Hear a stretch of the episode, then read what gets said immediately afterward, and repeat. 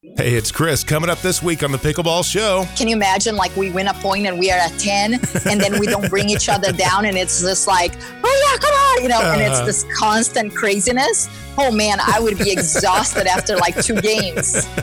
That's coming up next. The Pickleball Show is brought to you by PBX Club. PBX stands for Pickleball Excellence. Join today and get the latest pickleball tips and strategies, news, and opinion. Save money on paddles and other equipment with coupon codes to online pickleball retailers. Get travel discounts to tournaments and a whole lot more. How much does it cost to become a PBX Club member? Well, it's free. Just go to freepbxclub.com. That's freepbxclub.com. There's even a link in the show notes for this episode. freepbxclub.com. PBX Pickleball Excellence. Join the club. It's free. Hey, it's CJ, and here's the guy that inspires every left handed pickleball player everywhere to switch to right handed. It's Chris Allen. From the home of the Engage World Series of Pickleball, Asheville, North Carolina, this is the Pickleball Show. I am your host, Chris Allen. Thank you for joining us again this week. We're going to continue our conversation with U.S. Open Triple Crown winner Simone Jardim. And I should point out, she's also the reigning national women's champion along with Corinne Carr and also reigning national mixed champion along with Aspen Kern. And we'll bring back in Mark Renneson from ThirdShotSports.com. When we left off, Mark, you had mentioned that we would uh, probably get, get, a lot of angry emails if we didn't uh, go ahead and ask Simone about her two handed backhand. Go ahead and continue that thought. So, you know, if you look at the top women in the game right now, we're talking about you, we're talking about Corinne, we're talking about Christine McGrath. We're seeing so many people, Lucy, so many women out there especially, although we are seeing some of the men as well now, using these two handed backhands. So, can you say something to us about why you choose to do that or how you make the decision? Because sometimes you do go to one hand. What are the limitations? What are the advantages? Okay, so this goes way back to you know two and a half years ago when I when I first started playing the game. I actually people kind of said, "Oh, you don't really hit with two hands in pickleball." And my, my question was, why not? uh, I have no I mean, my wrist is probably the size of like, I don't know, I would say three inches around.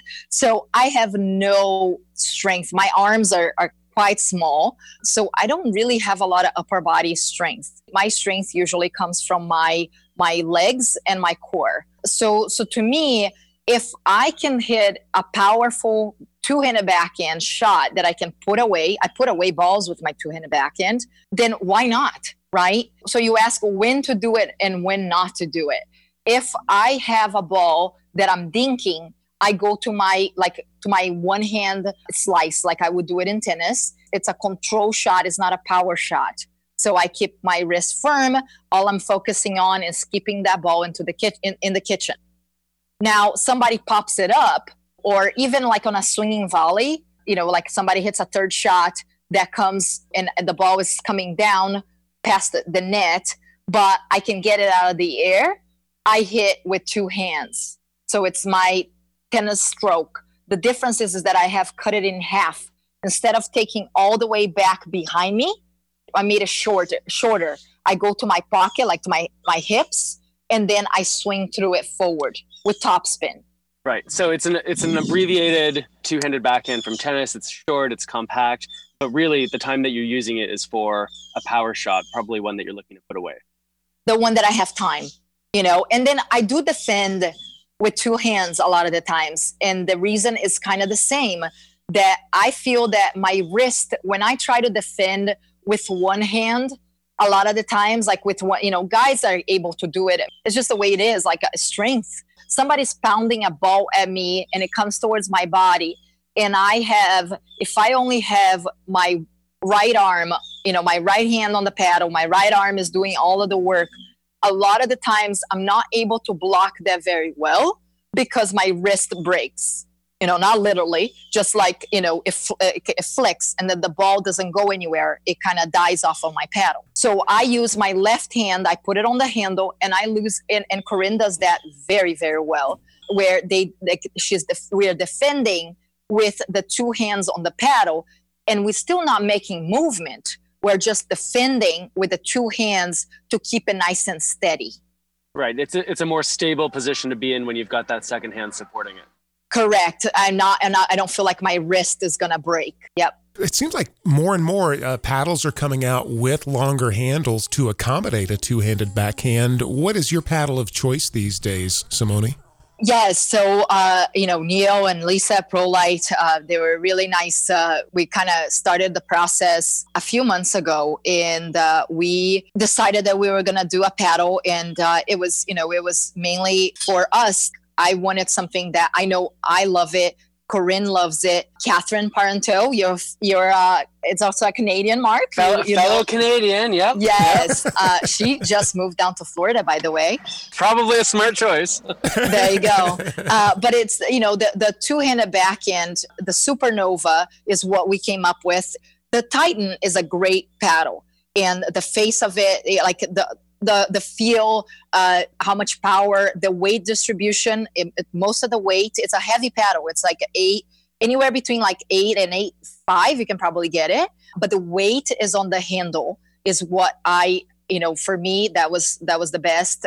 And I think a lot of these women are playing with like like our ProLite ladies are playing with it because of the fact that it is a very similar pedal to the Titan, but not only has a I think if you look at it, it kind of resembles a mini tennis racket.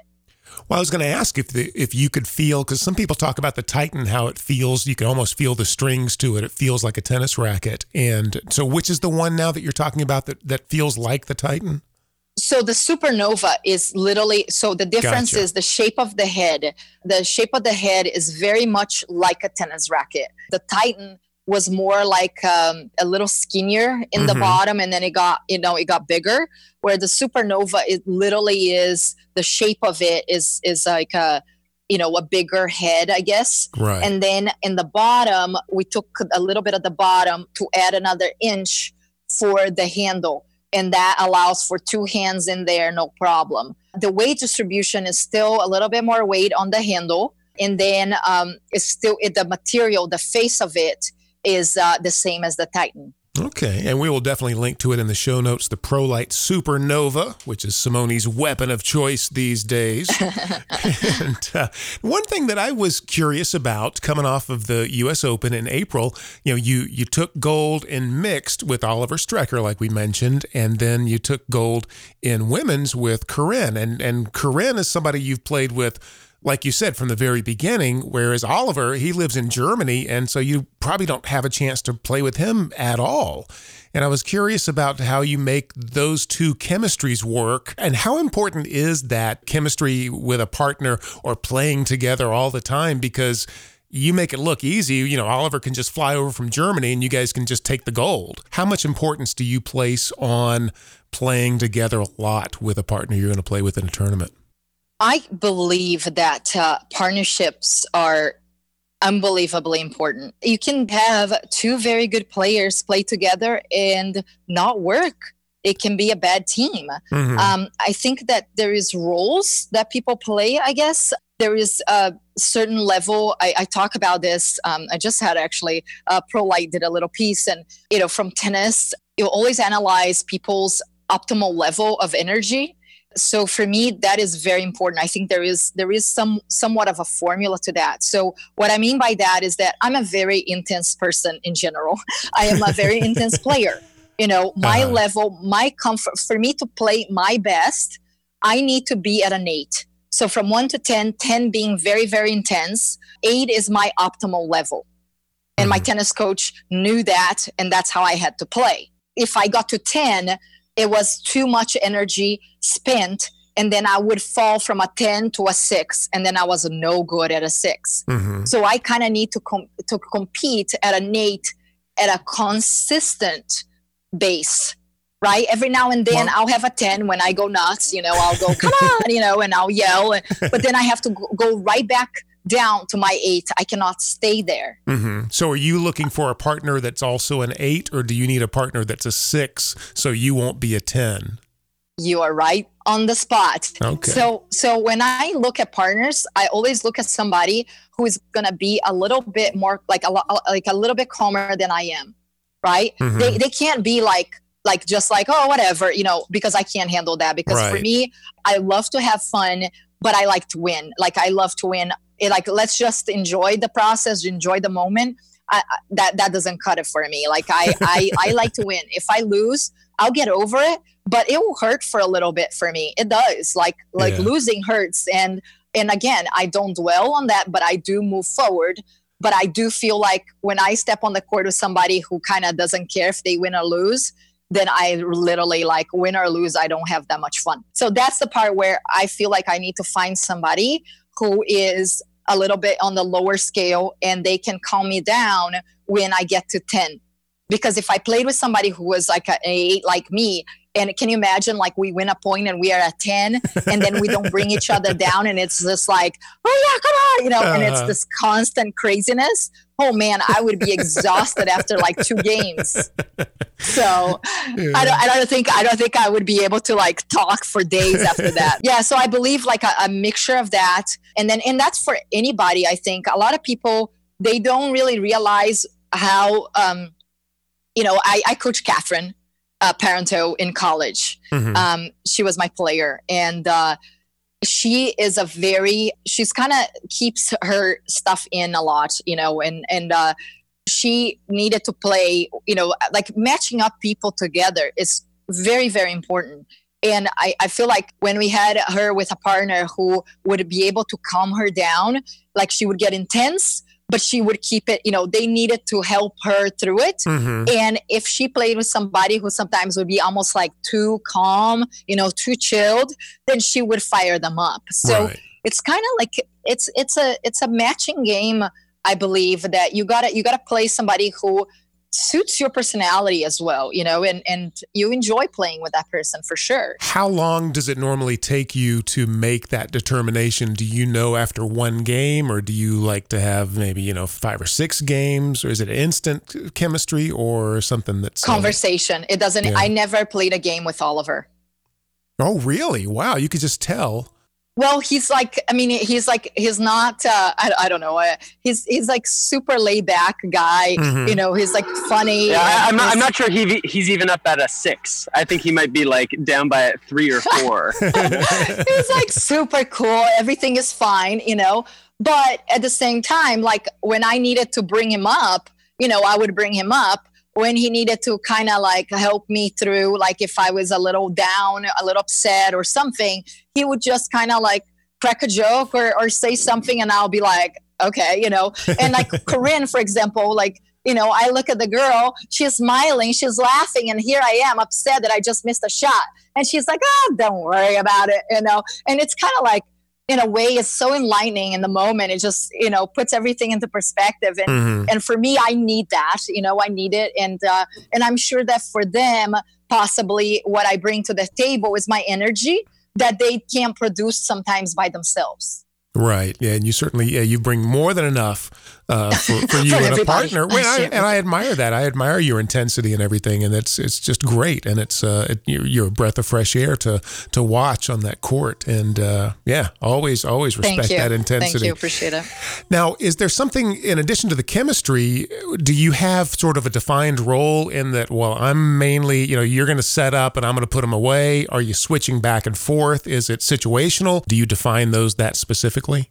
I don't think there is a definition of that. I think it happens kind of naturally. Corinne and I have played in games where she does the setup and the put away, and that happens, or I do the setup and she puts away. Mm-hmm. But because there are times where we choose to stack, then it tends to be that she sets it up, you know, she can dink for days and she'll dink, dink, dink until I get one that I feel like, okay, I can jump on this one. Right. And then I put away. And then in mixed doubles, usually I'll be the one, you know, playing on the right. I'll be kind of the one, you know, but again, if I feel like I have one that I can put away, I'm definitely putting it away. I'm not, you know, missing my opportunity, you know, and I definitely like the middle because that's my two handed back end. So, um, but, but there are times when, especially long tournaments, there's long days, big draws. There's mm-hmm. just so much that I can do. I mean, I'm not 20 anymore. I'm 37, and people don't understand that a, a long day, like an all day pickleball tournament, it's very taxing on your body. So I like for the guy to, hey, take over that middle and finish some points here and let's move on. Would you say one of the factors is who's being targeted? You know, let's say you're playing a match and you're the one who's primarily being targeted by your opponents your role primarily will be one to not give up something easy, but two is to try to set up your partner, right? To hit a whether it's a drop or other shot that the opponents then accidentally or unintentionally give to your partner, right? Who they're avoiding. Correct. And then in the end, they become the finishing person. You're the setup, they're the finish. I imagine Absolutely. when I watch you play, especially when I watch you play women's doubles, I mean, it's very rare that you're the person being targeted, right? Typically, people are trying to avoid you. So then that means that the few occasions that you do get a chance to hit a ball, it's usually unintentional by the opponents and then that's your chance to pounce. Is that about right? And I, you know, I trying to figure out. I figure like sometimes, am I too ugly? Am I, you know, too scary? am I smelling bad? You know, and uh, no, I mean, eh, you know, I, I, think because of the fact that I am aggressive, a lot of the times I do, I get my opportunity. I, I'm definitely taking it, and I think that that's what happens. I, I think that corinne can think all day, and she's a very good defender. But again, like I think that a lot of the times, like if I see one, I'm going for it, you know, and I, I attack balls from pretty much anywhere at this point. So I think that that's what happen tends to happen, you know, in those scenarios. Now, where do you see the future of the game going? I've heard people uh, coming back from U.S. Open saying, "Wow, you know, it seems like more of a power game. It seems like it's coming in." Are you seeing that trend as well? I mean, I think I think you know when people talk about power, my guess is that they see some, uh, you know, like Lucy and Matt are perfect example. They use power, but you have to realize that Lucy is one of a kind in a sense. Like the effectiveness of her third shot drive is something that you don't see many of us, men or women, doing. So if you watch the girl enough, like she is like she is dead on. She can make that over and over and over again. And keeps it, keeps it low very hard to attack compared to sometimes some of the other players who may like i can't keep that up. And i feel like i'm a you know i was a very good tennis player but my stroke itself is not the same that i can hit that like that. So matt wright is another one who's a very powerful player. I mean the guy is very tall. He can attack balls from you know he has that reach and he can attack balls that you think oh there's no way he can attack that. And he does. You have ben johns who also is kind of similar in the sense that he can attack a lot of balls that you wouldn't think that he would be able to. There's a few players that have that ability. I don't think it means that the, everybody's going to start doing that. I think if you have something an ability to do something you got to use that especially if it works. When you agree mark yeah, I'm very much in the camp of if it works, keep doing it. That's why I liked hearing what you were saying about the two handed backhand. You know, if it's effective, then that's fine. I think what I'm hearing you say and what I'm seeing when we're out there competing is that to be an elite player in this sport, you need to have everything. You need to be able to have a power game that you can draw on when it's appropriate, but you need to be able to have other things in your toolkit. You need to be able to have great drops. You need to be able to play dinks. You need to be able to go for a third shot drive, but when it doesn't work, confidently hit that fifth shot drop into the kitchen. You need to be able to finish points when those opportunities come because they don't come very often. You know, if we use the example of Lucy Kovalova and Matt Wright, those are two people who I think most of us would agree use a power game effectively. But I would never in a million years say, oh, well, that's only because they can't hit soft shots. Right? because you can see when they get into that game, they've got that. But you're right, Simone. They have this ability. They have this special skill that they're lucky enough to carry over from their past athletic careers that they can draw on and they can use and they, they can use to great effect. You know, you see how accurate and how consistent they are. That's the difference. You know, I, I think bangers, when, you know, refer to bangers and, um, you know, for sure a lot of it has a connotation, oh, tennis players. Well, it's, it's, there's a difference also. It's like, they're wild, swinging wildly. They don't know even, most of the time, they don't even know where they're aiming. You know, they're just like swinging for the fences and hope for the best. Where there's some of these players who are swinging, but they're swinging to a spot. They have a goal. I mean, Marson and Morgan, you know, they call the shake and bake. That's exactly, they have a goal, they have a play. Somebody's going to drive and the other one is going to poach, but they have a plan. There's a spot that they want to hit, and there is there's something that is coming it's not just to, to do it you know it's not just like to to bang the ball and and oh they'll make a mistake no it's the purpose and so when you see lower level players you know or people who are just starting pickleball and you they hit a shot and sure you've done this all the time as a coach. And you say, Hey, what were you trying to do there? Yeah. Almost always at the lower level, the answer is something like, I don't know. Just keep Or it in I, play. I was trying to put it in the course. right? Yeah. And as you go up in level, those answers get longer. And then you get to a player of, say, Simone's caliber, and you say, Well, what were you trying to do there? And then she says, Well, how much time do you have? Right? Yeah. And she gives you this this five paragraph essay on, well, I was doing this because I noticed this in the past, and they're more Mhm. likely to do that, and it sets up my partner for the poach. Right? There's so much thought that goes behind it. And I think that casual players who then get to go watch these great players play don't necessarily understand what's going on. They see the power game, they see the hard hit ball. But what you can't see is all the thought process that goes on sort of internally uh, within the player, but then also the conversations that happen during timeouts or between games or whatever. That there's so much deliberation that goes into what looks like, oh, well, they just hit hard. Speaking with Simone today, and I mean, I think anyone out there who is kind of trying to figure out where they are with their game, or they're sort of plateaued and they've got the skills, but they're not quite sure what needs to happen to progress. I mean, working with a coach like Simone who can talk to you about decision making, who can talk to you about sort of what goes on between the ears, for a lot of people, that's going to be the thing that gets them up a level. Now, Simone, if people do want to work with you, how do they get in touch with you? We have a website, usopenpickleballacademy.com. All of our contact information is in there. They can do it through email or phone call, or they can even schedule all online. Sounds good. Well, we will link to that. You've got Naples covered at the U.S. Open Pickleball Academy. And then, Mark, you've got the, the entirety of Canada covered because you're going to be heading out doing a, a pickleball tour of Canada this summer, huh? That's right. So while the weather is good, I figured I'd stay around Canada for the summer. And so starting a couple weeks, I'm in Regina, Saskatchewan, and then 10 stops around Canada throughout the summer. So what's neat about this is, you know, we have locals coming and we have Canadians coming, but, you know, there's a lot of Americans who think, hey, this is a great chance to come and see a beautiful part of the world when it's not so wintry. And, um, and, you know, the fact that uh, right now you get a dollar thirty US for one Canadian dollar, and all the prices are in Canadian dollars, make it pretty attractive to the Americans too. You can find all the details at thirdshotsports.com for more of Mark Renneson. You guys have both been great today. Thank you so much. I really enjoyed it. Thank you. Oh, it's my pleasure. Thanks, guys. We've got you covered in the show notes. US Open Pickleball Academy.com is in there. Learn more about Simone Jardim. ThirdShotSports.com. That's Mark Renneson's website. Lots of great info there.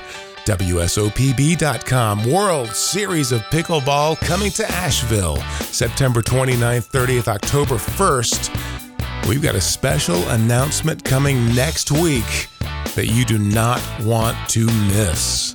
Head over to iTunes or Apple Podcasts and subscribe to the Pickleball Show. You'll never miss an episode. And if, you feel it's appropriate, please leave us one of those five star reviews. We've got big things happening and we want you to be a part of it. I'm Chris Allen. This is the Pickleball Show. And until next week, keep 'em low.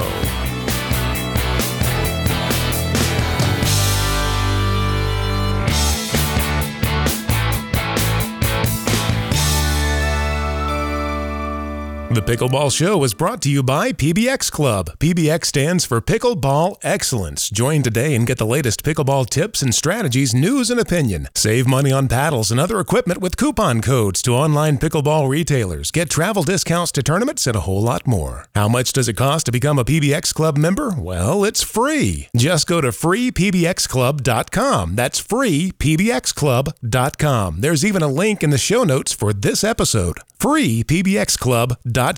PBX Pickleball Excellence. Join the club. It's free.